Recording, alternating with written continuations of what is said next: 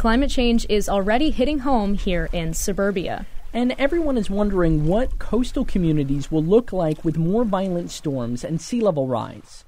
This is Higher Ground. I'm JD Allen. And I'm Sabrina Garone. We're taking a journey across coastal New York to communities that are preparing to adapt to climate change. These solutions might give us the best chance at survival and help save the places millions of people call home. Or we may discover that retreating from the sea is the only way forward. There's a lot at stake. In the 1950s, the American dream was made iconic here in these suburbs. White picket fences, manicured lawns, and a ranch for a family of four. That are built near the shore. The federal plan is to rebuild America's worn out infrastructure. It's going to cost billions to protect the communities we'll visit. Coming up next, we get to higher ground. Distributed by APM, American Public Media.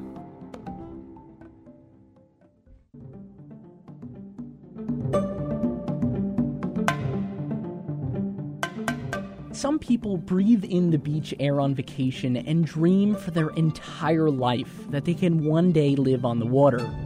For Dan Polera, he's got it.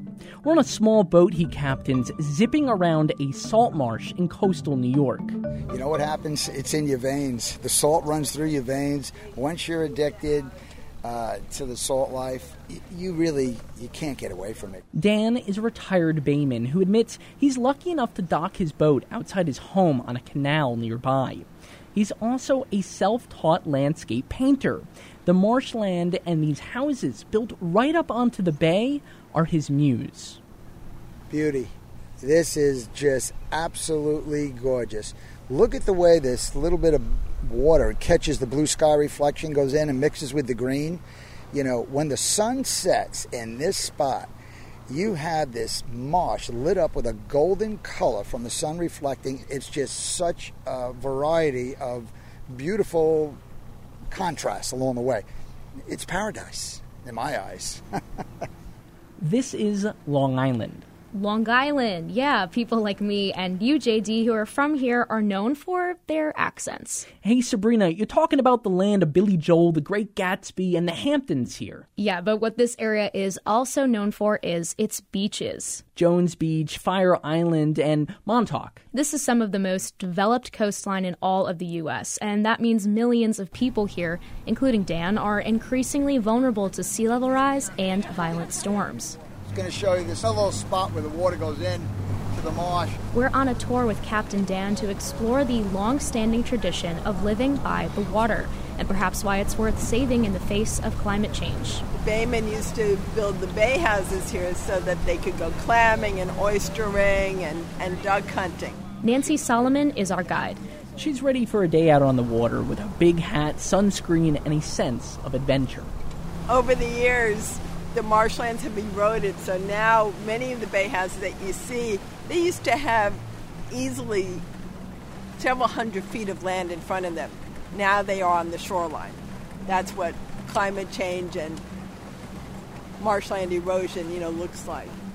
Nancy is a public folklorist, and today she's taking us back to the 19th century when the houses we're looking at were first built cottages on platforms raised by pilings above the marshland. Homes on stilts, essentially, hovering precariously above the water. You know, if you go on one of the bay houses and get inside and look out the windows, man, you have a 360 degree panoramic view of open salt marsh, which is just just breathtaking. Breathtaking, really is, at any time of the year. We're going to take it up a little bit, guys. Nancy and Dan hold on to their hats as we pick up speed. Just hang on. It's not going to be crazy. We're going to take a nice ride. The boat zips around these wooden beams sticking out of the marshland. At one time, they were the supports of a hundred bay houses on the water. But there's also been plenty of new development here. So the house on the right is a brand new bay house. It is much larger than the other bay houses that you see here. They say when you build up too high, you are building up into the wind zone. We are constantly reminding people that the next storm could take all of this away. You know, they know that it, this could all disappear. And as we stand in front of this deserted dock, there is no house at the end of this dock, that reminds you how fragile this ecosystem really is. In fact, Nancy tells us, in the past, generations of families have rebuilt bay houses out here in the marshland, storm after storm. Dan says he understands that instinct. You could never take me away from this environment, you know, put me upstate or in, interior of the country. I just, I, I couldn't, I couldn't deal with it. You know, right now this is my umbilical cord. You know, this is keeps me connected to life. It's pretty much as I guess Long Island as you can get. Yeah, well, you know, Long Island has a little bit of different flavors. You know, you have the North Fork, which is Long Island is like a two pronged barbecue fork jutting east from New York City hence the North Fork and South Fork, where the Hamptons are. I prefer to think of it like the tail of a fish. The South Shore, basically from here all the way to Montauk, has quite a bit of salt marsh. Sheltered by barrier islands. They're pretty much city sized sand dunes that protect the coast. People live and work there too. Later, we'll visit those barrier islands and find out how they're responding to the threat of rising tides. We'll also head to Montauk itself to find out about a long standing plan to harden its shoreline. There is no such thing as a waterfront house that is impervious to climate change. It's recognizing the process and having the knowledge of what to do that can make things better for everybody. You know, um, there's a strong value of common building practices that we have lost with architects and zoning codes and building permits. We have lost those traditional building practices that used to be the staple of all houses on Long Island in, in the 19th century and you know, even into the early 20th century. We end this part of the journey when we reach Dan's house. On the way down the docks, Nancy points out these huge homes we can see built right up onto the waterfront. You know, they had multi million dollar homes. How could this happen? They thought they were invincible. The damage Nancy's talking about, one short decade ago, in 2012, Superstorm Sandy hit Long Island. Millions of Americans are still living through the aftermath. Pounding the East Coast with high winds, rain, and overwhelming storm surge. The storm surge crashed through the barrier beaches on Fire Island that usually protect this little town. Flames were whipped up by 80 mile an hour wind gusts. That means for many people, it's been nearly a week without power, of struggling to clean up and put the pieces back together. For many here, it was a turning point. It finally forced Long Islanders like us to face up to how vulnerable our lives are to so called once in a century storms. As we tour the island, we'll see its effect again and again. But new data also shows this extreme weather and its disruption will continue to get more frequent. In 2021, a report to the United Nations found that climate change and extreme weather will intensify over the next 30 years. In other words, it's not going to take a century for the next Superstorm Sandy to show up. We're passing through Freeport for lunch. It's a coastal town that, like many others in the face of that forecast, will need to work fast to either harden its defenses against future storms or bow to the floods and retreat. Across the street is Mayor Robert Kennedy. We look at uh, Superstorm Sandy. We were closed for a year or two, and all the, all the business, half the businesses burnt down here. Uh, the remainder were flooded. We had eight foot of water where we're standing right now, salt water. I saw how Sandy laid waste to communities through my reporting. Floods ripped oil tanks from homes and businesses, left floating in the middle of Main Street. Downed electric poles and wires live with power sparked blazes across the suburbs. But there's no sign of that now. Some of the improvements that we've seen since Sandy have been a lot of raising of property, both residential and commercial, because if there's going to be eight feet of water up on this uh, wharf here, it's going to.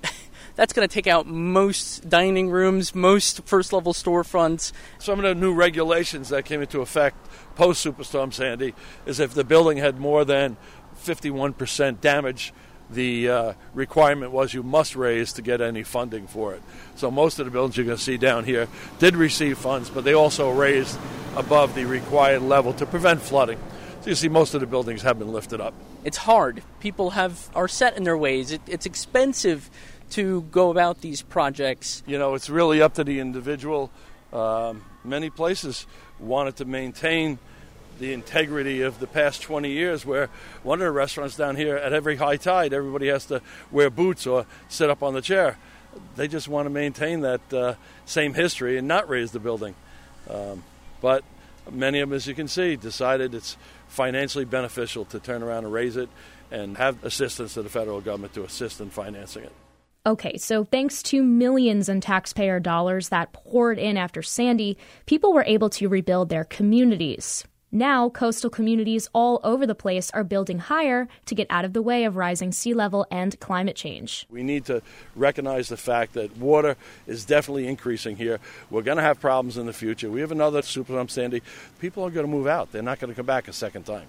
So we have to move forward. We have to protect these neighborhoods. We have to protect the waterfront community. But even with all that effort and expense, it seems almost cavalier to suggest our infrastructure is definitely ready for another hurricane. Climate change is really going to change the future of Long Island, and we have to keep that in mind and, and not just keep it in mind, but get ready. We drive 100 miles, about the entire length of Long Island, to get to environmentalist Allison Branco in Montauk. There, she tells us about this massive federal plan to pay for the lifting of homes and replacing of sand on beaches to protect entire communities from being washed away. It's known as FIMP. FIMP, it stands for Fire Island to Montauk Point, and it's an Army Corps project that has now been funded by Congress just this past year, which means that the funding for the initial construction is all in place. This project has been going on many, many decades since the Eisenhower administration. Actually, this project has been under discussion. Just, just. It, it, was first planned during the Eisenhower administration, but it was just funded in 2021. Yes, that's right. This is, I don't know if it's the longest running Army Corps project, but it's got to be in the top 10 for sure. A plan to harden the whole area we're exploring today, put together 70 years ago, has just finally been funded. Had that money been available before Sandy, areas like Freeport, Montauk, and Fire Island could have been better protected. But Allison says in the years since the project was dreamed up, it's been overtaken by reality. My concern is that we're not viewing it as a short term solution, that we're people are hoping that this will be a long term solution, that we will continue to nourish the beach for 30 or 50 years or whatever and not ever invest in the really important planning to come up with some longer term solutions. Montauk, unlike a lot of places, is using the time that those projects are giving it to do some more planning for retreating from the coast. If we can't get ahead of this, it means that we're going to have to go elsewhere, that coastal retreat. It's absolutely a hard sell. Um, and I think, you know, the important thing to remember is that it's not the climate scientists that are causing the problem. They're just sort of the messengers. When we come back, Allison tells us that all across the U.S., we're spending tons of money on old plans. Very old plans. To address climate change.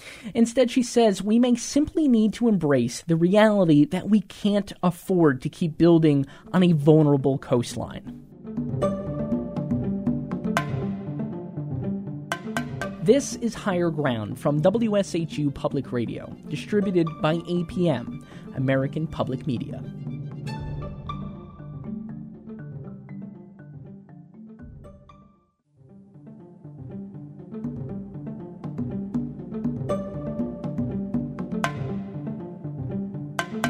I'm JD Allen. Welcome back to Higher Ground from WSHU Public Radio, distributed by APM, American Public Media. And I'm Sabrina Garone. Montauk, aka The End, is one of the area's more famous downtowns. Literally, it's the end, all the way at the tip of the fishtail. And it's easy to see why people love it out here in the Hamptons six state parks, one of the oldest lighthouses in America. And according to some, the best surfing on the East Coast. Montauk is a very busy place. Um, and tourism really is the, the center of the economy here in Montauk. So it's a great place to visit, of course, but also a great place to profit off of all that summer traffic restaurants, gift shops, a massive strip of lodging, and all within a short walk to the beach. We meet environmentalist Allison Branco outside a downtown coffee shop. It's not just one row along the beach, it's many streets, many blocks in all directions that make up this downtown. Allison says for such a busy area, this place is quite fragile and it could look completely different come the next storm. Montauk is a really vulnerable place, vulnerable to flooding and um, the erosion that comes along with it um, because of sea level rise, and then also, of course, super vulnerable, sticking out at the tip of Long Island, super vulnerable to big hurricanes. The superstorm that Sandy brought was historic. What was significant uh, was the storm surge. Another environmentalist, Kevin McAllister, is with us too, and actually lives close by, so he saw Sandy's impact here firsthand. So, the actual piling of water into the inland bays and on the coast.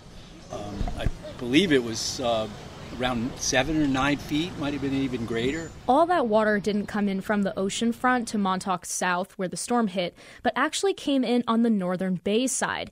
Kevin says that's important to note. You know, obviously there's ocean beaches for recreational value, but the you know the real ecological value is is really on the uh, bay side and the myriad of uh, creeks and harbors that you know support a, a tremendous amount of wildlife and, and uh, really the bread baskets to the estuary. We take a walk down Hotel Row. Some of them are built right into the dunes immediately behind the public beach area. In their natural form, before all that development, these dune systems were vital for storm mitigation. But again, this functions as a natural shock absorber. It is a sand surplus under storm events and wave attack will release that material uh, to the beach, replenishing the beach. So that natural shock absorber that would protect the downtown is hindered. People come to Montauk for the beach.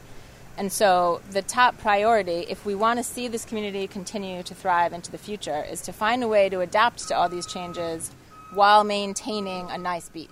It would be difficult to just pick up the most prominent parts of downtown and move them somewhere else.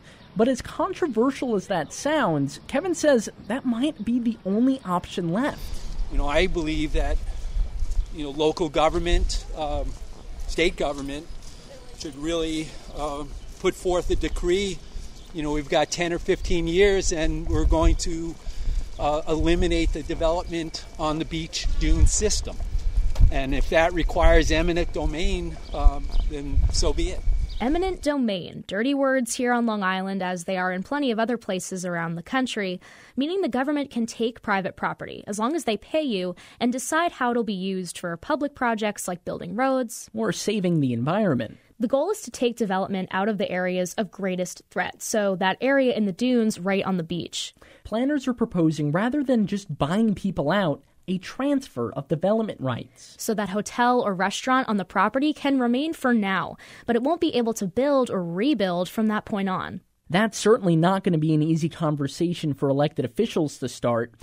On the way out of Montauk, we meet with the guy who's actually in charge of its future, the town supervisor, Peter Van Scoyoc. We have an awful lot of real estate that's at risk. In fact, the South Fork of Long Island, I think, has uh, among the highest rates of potential loss to tax base due to sea level rise anywhere in the country. So we need to plan ahead. Peter's talking about national flood insurance maps that show the Hamptons have the most property value in jeopardy from coastal flooding as the climate changes. We've um, undertaken a coastal assessment and resiliency planning effort within the town, and we're looking at all of our shorelines, those areas that are most impacted, and how to respond to rising sea level and uh, the potential of increasing storm surge. Congress has now approved funding for the Fire Island to Montauk Point project, or FIMP. We learned that from Allison Branco at the start of our journey. Money would go towards beach replenishment, dune restoration, and voluntarily raising homes and businesses. It's similar to a lot of plans being discussed across the country that rely on federal infrastructure dollars. And at one point in time, it seemed like a long term solution. But with today's accelerated environmental changes, it might not be still viable. We've always felt that it was really an intermediate step and the idea is that hopefully this will give us enough time to complete planning. Between erosion experts, environmentalists, business leaders, and lawmakers, there are a lot of opinions on what to do. But Peter says all signs are kind of pointing towards the same thing retreat from the coast. Although he wouldn't put it that way. I think it's unfortunate that some people have dubbed this, you know, coastal retreat. I think retreat is not the right word to use. I think adaptation is the right word. Retreat uh, signals failure. And, and I don't think it's failure. I think it, it, it's actually an accomplishment uh, if we can adapt in a way that allows our beaches to advance. It's unpopular, but it's just about the only plan on the table. There are a lot of folks who think that the future of Long Island is in creating more vibrant downtowns to create economic activity. That's urban planner Donovan Finn. The other vision, which is the kind of, you know, we don't want this place to be Queens vision, which is no development, no how, no way. This is a coastal place. And so it is inherently at risk. And so whether you're building in the middle of the island or whether you're building on the coast, you know, building on Long Island comes with with risks. He says there's a lot to consider to make a lasting change. There's money. Uh, just looking at one town on Long Island, uh, under various sea level rise scenarios, you know, we're talking somewhere in the range of three to twelve billion dollars, right? That it would take. Where people will move. One of the problems on Long Island is there's not really anywhere for them to go. We're we're a we're a place that's pretty much built out. Social implications. The the more affluent you are, the easier it is to find a new normal that's pretty similar to the old normal. And the big one, convincing folks it's necessary. This question about rethinking development keeps popping up all over the place. Because when suburbia was built, climate change was not top of mind. We're on our way to several places on Long Island where our relationship with nature is being challenged in ways big and small. We'll explore the lessons from those places that may redefine our way of life. Take the headwaters of this river, for instance. The Carmans River. We met up once again with environmentalist Kevin McAllister, this time alongside what's called an impoundment. Basically, a man made lake. And from a distance, it looks like a nice spot for some fishing or kayaking, but up close, it's not so inviting. This is uh, an altered environment, and much of Long Island is. It's straight up nasty. The water is mucky and green. It looks like sludge, and being here is kind of eerie. This place is totally void of any signs of wildlife. Uh, during colonial times, uh, mills were installed, so we were damming up these streams uh, to you know, create the grist mills. Um, and the result are these large impoundments that have been maintained over the centuries. Since the water here at the impoundment is just sitting still, the sun is heating it like a greenhouse. It's also a breeding ground for invasive plants and pests. But these uh, invasives that like the warm water and also uh, rich uh, sediment soils, you know, you have muck in here, ultimately will give rise where they uh, dominate uh, the surface area. The dam was a solution at a time that gave the first European settlers the best chance at survival in this new world. And over the years, it's been more trouble to the environment than maybe it was ever worth. We've lost the importance uh, that is um, of greater importance now just to offset the implications of, of warming temperatures. Kevin says here at the Carmans River, just as in Montauk, the only way forward is to allow the area to return to nature. You know, the, the true remedy here is to allow reversion back to stream flow where the impoundment would contract, uh, shrink down, uh, exposing historic wetland soils and what's called the seed bank, uh, the existing seeds that are in these soils. Uh, the emergence of uh, a freshwater marsh would be rapid we move down the road along the Carmans River below the spillway. It's how the mucky impoundment drains excess water after heavy rain. The controlled release of water from the dam pours into a special riverbed. Kevin says the pollution and the temperature of the water from the impoundment are redefining the wildlife habitat here. There's only one way to really see what he's talking about. So we jump in. And we're really dressed to impress. Water waders will help us hike downstream. Oh, you guys look great. We're ready for uh, some wading and getting into some mud. I'm cautioning you the first 50 feet are is soft, and uh, we got to keep our equipment dry. Well, here goes nothing. We're hoping to see how centuries of development have accelerated the pace of climate change's impacts today. It's a very bizarre feeling as we push our way through the river's current. It feels like we're moving in slow motion. Just like Kevin said, the bottom feels mushy. There's a lot of muck from the riverbed getting turned up as we catch up to Kevin. He's got a walking stick. Smart move. So we haven't gotten far at all right now, but immediately there's a difference the water is actually moving. it's stream flow. This is uh, right where the spillway is delivering and spilling water into the back into the stream corridor. But that movement of water, it already looks healthier. Absolutely. Um, flowing water, especially flowing water is cold water. This place really is quite beautiful, and there are some more signs of wildlife here compared to the impoundment up top. Oh, look at all the dragonflies. Oh, they're so beautiful. They've got like this. I'm sorry? Damselflies. Damselflies. They've got like these jet black wings with this cyan kind of body. They are so cool. No, the insects are so critical in these corridors. You know, for obviously trout in the, you know, the, the hatch uh, as a food source. So it's, um, you know, important that we maintain uh, the streams that are in uh, high quality as to the greatest extent possible as natural. You know, the habitat, the wildlife, uh, as well as uh, resiliency in the immediate community with uh, flood attenuation, cooler water, uh, high quality wetlands restored, wading birds. Kevin has a thermometer. He submerges it to take the river's temperature. Even though this water feels cold for me to walk around in, Kevin says he sees a problem. And the thermometer says. Yeah, about 64 degrees. That's too hot. Um, it, it's on the edge, certainly. Uh, and I will tell you that this heats up into the 70s. Native brook trout like the water at about 55 degrees Fahrenheit, so the warming waters have impacted their breeding habitats these days. Remember, the rising temperature is not totally climate change, it's the man made impoundment baking in the sunlight. And that's not the only reason why the brook trout have issues. Much of this had uh, greater openness to it. So the corridors for trout to swim, uh, find you know uh, gravel bottom and spawning areas. You know, it was important habitat. The excessive sediment has given rise to a, basically a burst of growth.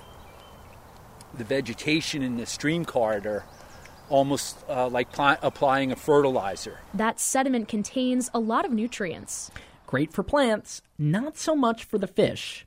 And the overgrowth of plants distributes the flow of water differently. It creates pockets of still, cloudy water.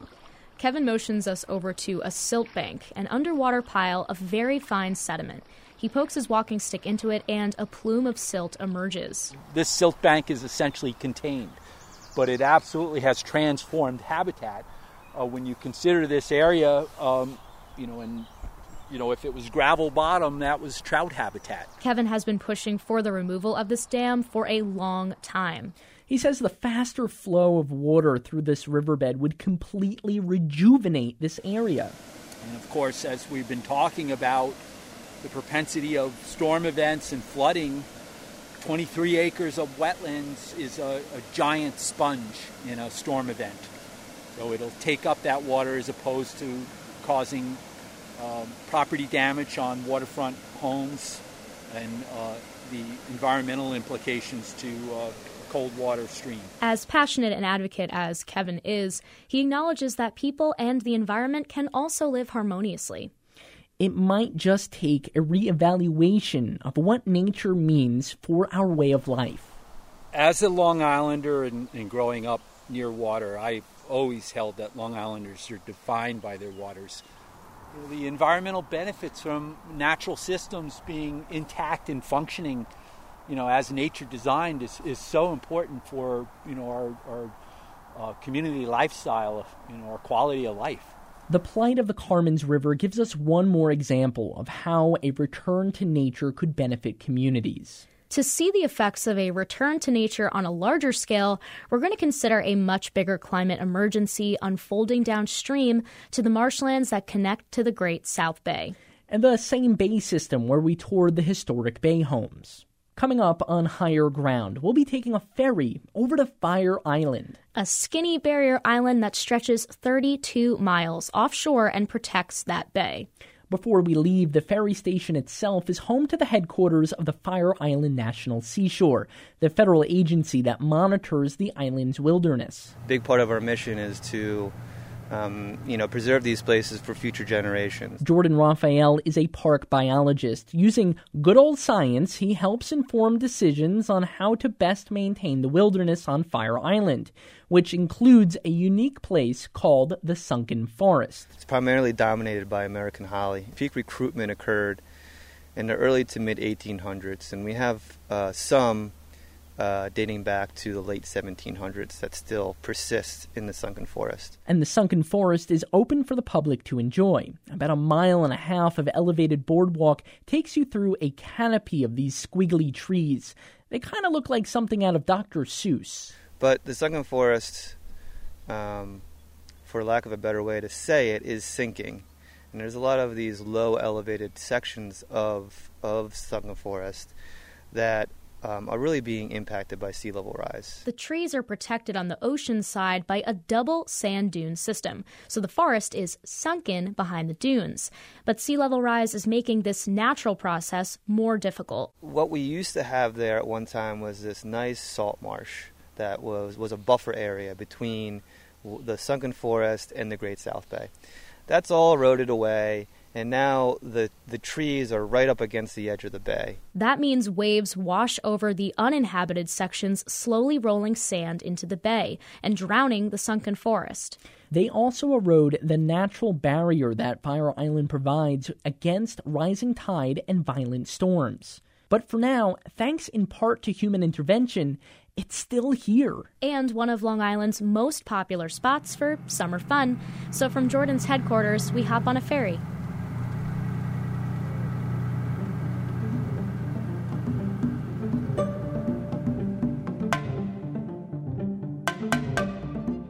This is Higher Ground from WSHU Public Radio, distributed by APM, American Public Media.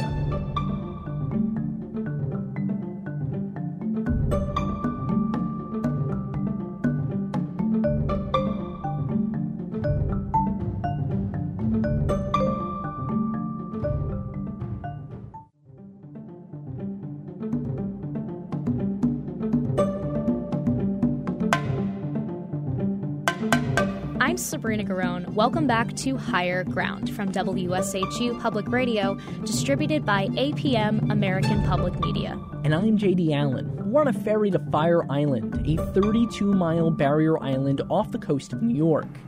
The inhabited stretch of it is about 7 miles long, but just a couple of blocks wide. It's essentially a big pile of sand with a whole lot of development. The ferry drops us off in the community of Ocean Beach. Most people are walking around in swimsuits with ice cream cones in hand. Kids are barefoot. Off the main road, they hop on their bikes and zip down side streets to the beach.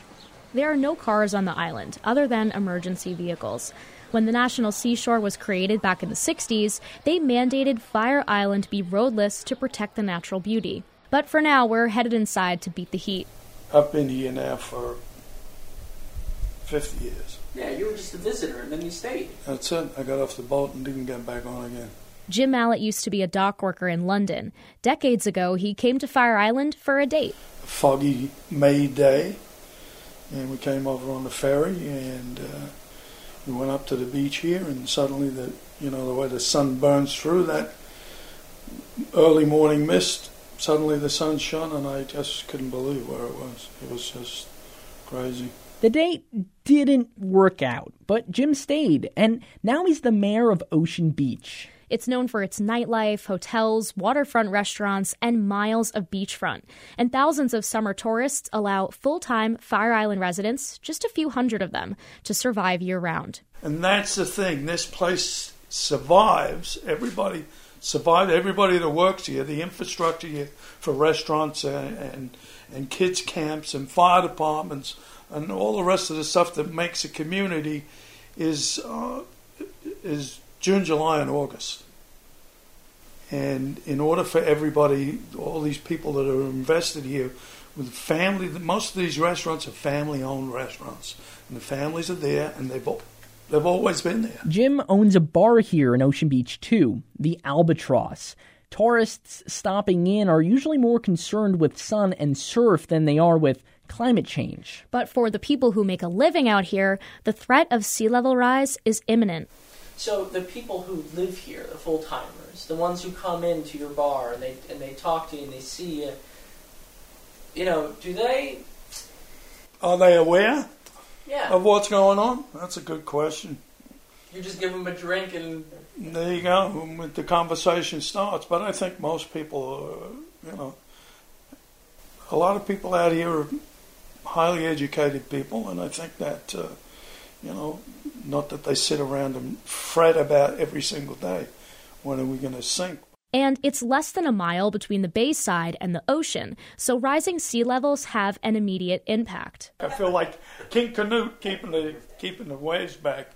You know, you sit there on the throne and tell the waves to go back, and the people behind you saying, "Come on, you're not working hard enough." Fire Islanders are used to dealing with some extreme weather, but Superstorm Sandy was different in that for the first time in years, residents were forced to evacuate the island. Jim points to a map on the wall to show us just how much water came through. So the bay came up to here. oh jeez, Yeah, just about here. it basically cut it in half. More than half. It didn't scare me. It, you know, I didn't falter. You know, I said, okay, what's the first thing we got to do? Let's we got to protect this place from fire. So we've got to disconnect every gas tank that's in town. Everything here is LP gas, propane gas. Let's get that done. Let's button up the houses. You know, and it was one thing after another. And then people wanted to come back here, which was a pretty daunting thought people would just get back on the boat and, uh, and come out here because everything was flooded, everything was broken. Everything was flattened. Yeah. The water came through, and uh, in many places, it didn't even look like someone could have lived here before. Right. Uh, and that's true. But we had thousands of people who wanted to get back here to their property, To their to their houses, yeah. And we wouldn't let them back on. There was a curfew here. And to Jim, when retreat really isn't an option on this narrow strip of sand, the only way to go is up. Just like Freeport, Ocean Beach was given millions in taxpayer dollars to help rebuild and raise downtown. So that's why everything is is raised up now. When we did our new ferry terminal, which is right here, everything there, all the plugs, every all the electric. And there's millions of dollars left to go.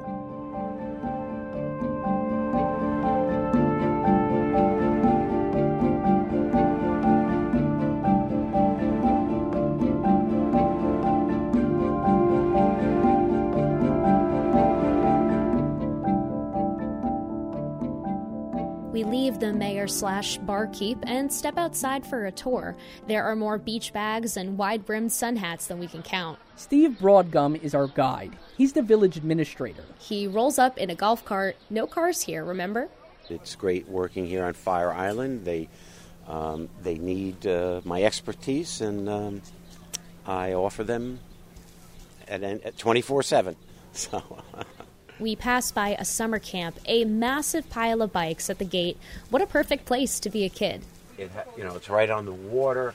The camp has sailboats, and you can see it's full here with kids. They ride their bikes to camp from from the surrounding areas and the, and the village. Somehow I'm to see they get their sailboats. They have docks here. Um, this is a great source of community pride. As we continue our ride around, we recognize a place we came across in our research Rachel's Bake Shop. We first saw Rachel's on an interactive federal NOAA map that demonstrates sea level rise over time. You click through the timeline and can see that the water will eventually be above their front door. Rachel's front door is now raised at least eight feet above sea level. Even a, a windy high tide, you're going to get it, um, and it's it's a problem.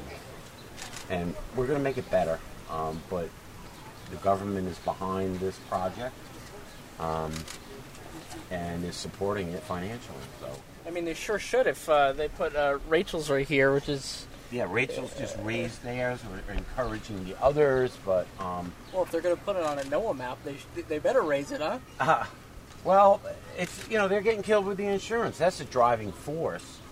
Um, I, I- I guess the village board could do something like that, but it could be a huge hardship for some of these like people what? to f- force the downtown to raise all their houses. Uh, or, or all their buildings. The village has also had to build up the ferry terminal, so hundreds of thousands of tourists can reach its downtown and Fire Island beaches. And it's not just storms that they have to worry about. Steve says the flooding is becoming worse and more frequent every year. Even a full moon is enough to create a big problem. The things that people, all these people that are here, I mean, there are a tremendous amount of people here that are enjoying their summer, but we're looking at the things that people are probably the least interested in when they're here. correct. Is like where they go to the bathroom, how they drink They clean water. And all the millions, tens of millions of dollars, you can't see it. I mean, you see it in the boathouse, but you, you, you don't see it, you know, in the sewer plant, um, and you don't see it underground. Um, and that uh, is, you know, it's not politically uh, appealing, but the mayor has done a great job. For the people who live on Fire Island, water is literally coming up under their feet. I was gonna say, Steve, this is where I saw the water right here. Oh yes, yes. This is uh, right. The stormwater runoff is going to start right here and go east all the way to the sewer plant, and um, there we are going to make it a, trem- a lot better. You know, you can't solve it. Still, saving this place means everything to full time residents. Like Susie Goldhirsch. You know, we're standing here, there's the wind, there's the sun, there's the ocean, there's the sand. It's so uncomplicated. Her connection to this island runs deep. Her great grandmother first arrived here in the late 1800s. She built a house, it's still there. Uh, it's on the high ground. She was smart, smart lady. And we're now in our sixth generation of people who, no matter where we go in the world, this is where we this is where we come back to. This is home. She's actually the president of the Fire Island Association, which works to protect the interests of the 17 communities here. I have an opportunity because of the my history on the island, my familiarity with the mainland, my knowledge of the environment and the jurisdictions, the mosaic of jurisdictions. I'm the right person at the right time to help our island, and I feel it's almost a moral responsibility. You might as well be the mayor by my take because we're walking around and you're just saying hi to everybody. Well, part of it, yes, part of it is that I know a lot of people, but the other part is that Fire Islanders say hello to Fire Islanders, you know? I mean, everybody loves it here. Everybody's happy to be here, and you're happy to say hello to anybody you see on the walk. And when each community has their own very strong sense of pride, that can be a challenge. What I try to do is I try to find the balance, try to find the common ground where we can all agree. And as I said, where we all agree is that we love this island. We know the island is imperiled. Susie wants to introduce us to some friends of hers, so she's got some bikes for us to borrow and we can make our way over. Gotta be honest, it's been a few years since I've ridden a bike, but I managed. We zigzag through a grid of stone streets. Its names are alphabetical, and only two tight roads run east to west. We arrive at Luke and Lisa Kaufman's house. Welcome to our hot, sticky house. Hi, how are you? I haven't seen you in forever. I know. I try to. I hear your voice a lot. I know, in those meetings. Hi, Luke. Hi. Um, here's our intrepid team. Hey, how are you? This is Luke. Luke manages the ferry company that got us here today. I mean, this this was our family home. My grandfather built this place for peanuts. There was nothing but beach grass for four blocks around here. He raised a family here. This place means a lot to them. I summered here in, from birth until the mid 70s, and I moved out here year round in the 70s. Water skiing, a lot of fishing, a lot of clamming, which, uh, you know, the clams have disappeared from these waters. And uh, it was just a, a great place to be. You know, uh, you were barefoot for, uh, for three months a year. Being with what your job is and growing up here, I I bet you're pretty you're pretty good with the water. Yeah, I- uh, between having a, a family boat um, growing up and uh, and working the, the bay on the ferries, um, I've I've been on the Great South Bay my entire life. Yeah. And his daughter is actually interning with Jordan Raphael over at the National Seashore. I mean, it's it's not just a resort. I mean, a lot of people live here and make their livelihoods here, and although a lot of it is weather dependent, uh, in in high season, we are busy all the time. Living a short walk to the ocean requires round the clock maintenance. Salt water with anything, your vehicles, um, your bikes, anything metal, anything. No, just just the wear and tear from living so close. But it's not just that. It's it's the taxes. This community has very expensive dues to pay now, which uh, which years ago the dues were hundred dollars a year, and uh, the dues now are so incredibly out of sight. Uh, I mean, realistically, I can't afford to live in the town that I grew up in. And then there's the threat of hurricanes, which is always in the back of their minds. I lose sleep every night. Literally, it, I lose sleep every night thinking about that because it's our only home. The Federal Park Service mandates Fire Island can't put in any hardened structures, like a seawall for protection. They have to work with the natural process. And Luke agrees sometimes you have to fight nature with nature. I'm not a coastal geologist, uh, but I've spent a lot of time looking at this, and I find that none of that works.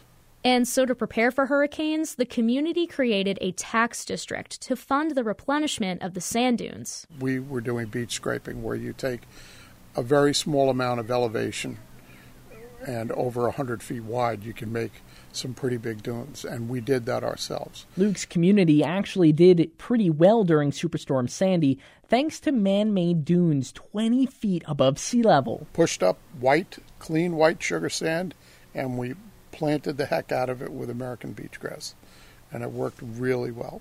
Thanks to some ingenuity and a whole lot of teamwork, which Susie points out is the key to survival out here. People who live out here year round are expert at bartering, you know, either services or stuff, right? You have topsoil, I have two by fours, you know, we'll make a deal.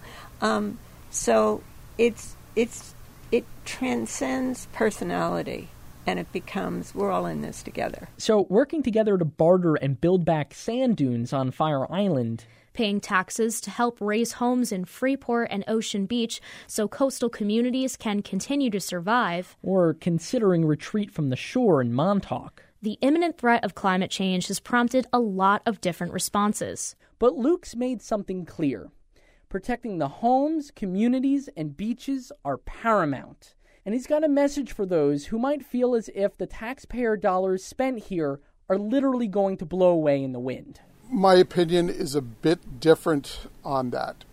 Um, the first thing is is that if you look at other places in the United States, like where these dams are failing on the Mississippi, you're not telling all of these people to abandon their homes hundreds of miles around, just like now with the West, with these wildfires. Uh, they're they're not moving. They're going to be smarter about how they build uh, their next home. But it's with this, it's so much bigger, and the cost of replenishment for this beach and what it does for Long Island is, I think, tenfold. It, whether whether Fire Island, there's going to be a benchmark storm where no matter how much sand you put on the beach, Fire Island may disappear in one storm. It's possible. Okay, the likelihood of that is less than than what's happening now by death by a thousand cuts. But no matter what, Mother Nature is going to do her thing. In 50 to 100 years, we have models that suggest that Fire Island could be a pearl of islands by that time, you know, due to, due to climate change and sea level rise. So there's no way to know for sure, but I think we can say it's going to look a lot different than it does right now. This string of pearls that Jordan Raphael talks about, it's much like you're standing on the beach with your feet in the water. Picture this the tide comes in and washes over your toes. You dig into the sand, you're not going anywhere. This very well could be the future for some people who refuse to move from the coast. The water will rush around you and pull the sand from your heels. A pool of water forms beneath the soles of your feet as you stand on your tippy toes to get to higher ground. If you don't move, you can stand there for a while, but eventually the sand gives way. And if you're unsteady on your feet, you may be knocked over by the waves. The hope for the future is that there are people around you to help you back up.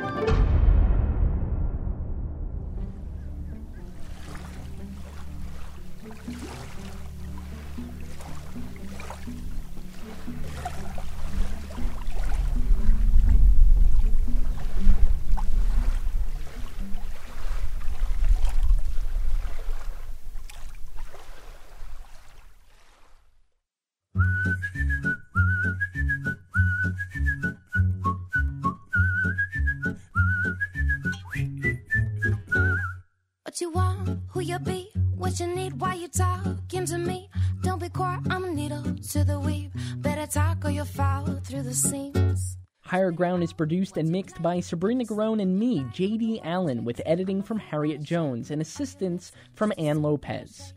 Dave Eisenstadter is our digital editor, graphic art by Joshua Joseph. Kelly Hillsmucky and Sarah Ruberg did fact checking and research. Music for the show is composed by Samuel Davies and Eric Harper. This special was made possible by the Alan Alda Center for Communicating Science. Higher Ground is a production of WSHU Public Radio. Thank you for taking this journey with us. It's a game, don't you think? While you're looking at me, you look away. I can stitch every word to your lips so you'll know just a thing to say to me. Sew it up, close the rip, put a nice little plaque on the slip. I can sew like a Vincent van Gogh. No one needs ever know start the show. Have you found what you lost? Have you lost what you found? Do you really understand sift for a love in the sand? Like a leaf inside the wind, and you go where it tells you to go, but you never wonder why there isn't nothing here at all. I find that we are all the same. We all just play a game and never show just who we are. Like actors, you're a star, you shine far brighter than the rest. Among us, you're the best, but when the show comes to an end, who will watch you pretend you need a stage to light your life? You never show your strife, don't you think it's a little strange? Your face just stays the same. I don't know if you've got a heart. You don't show who you are to me, you're just another. Higher Ground is distributed by APM, American Public Media.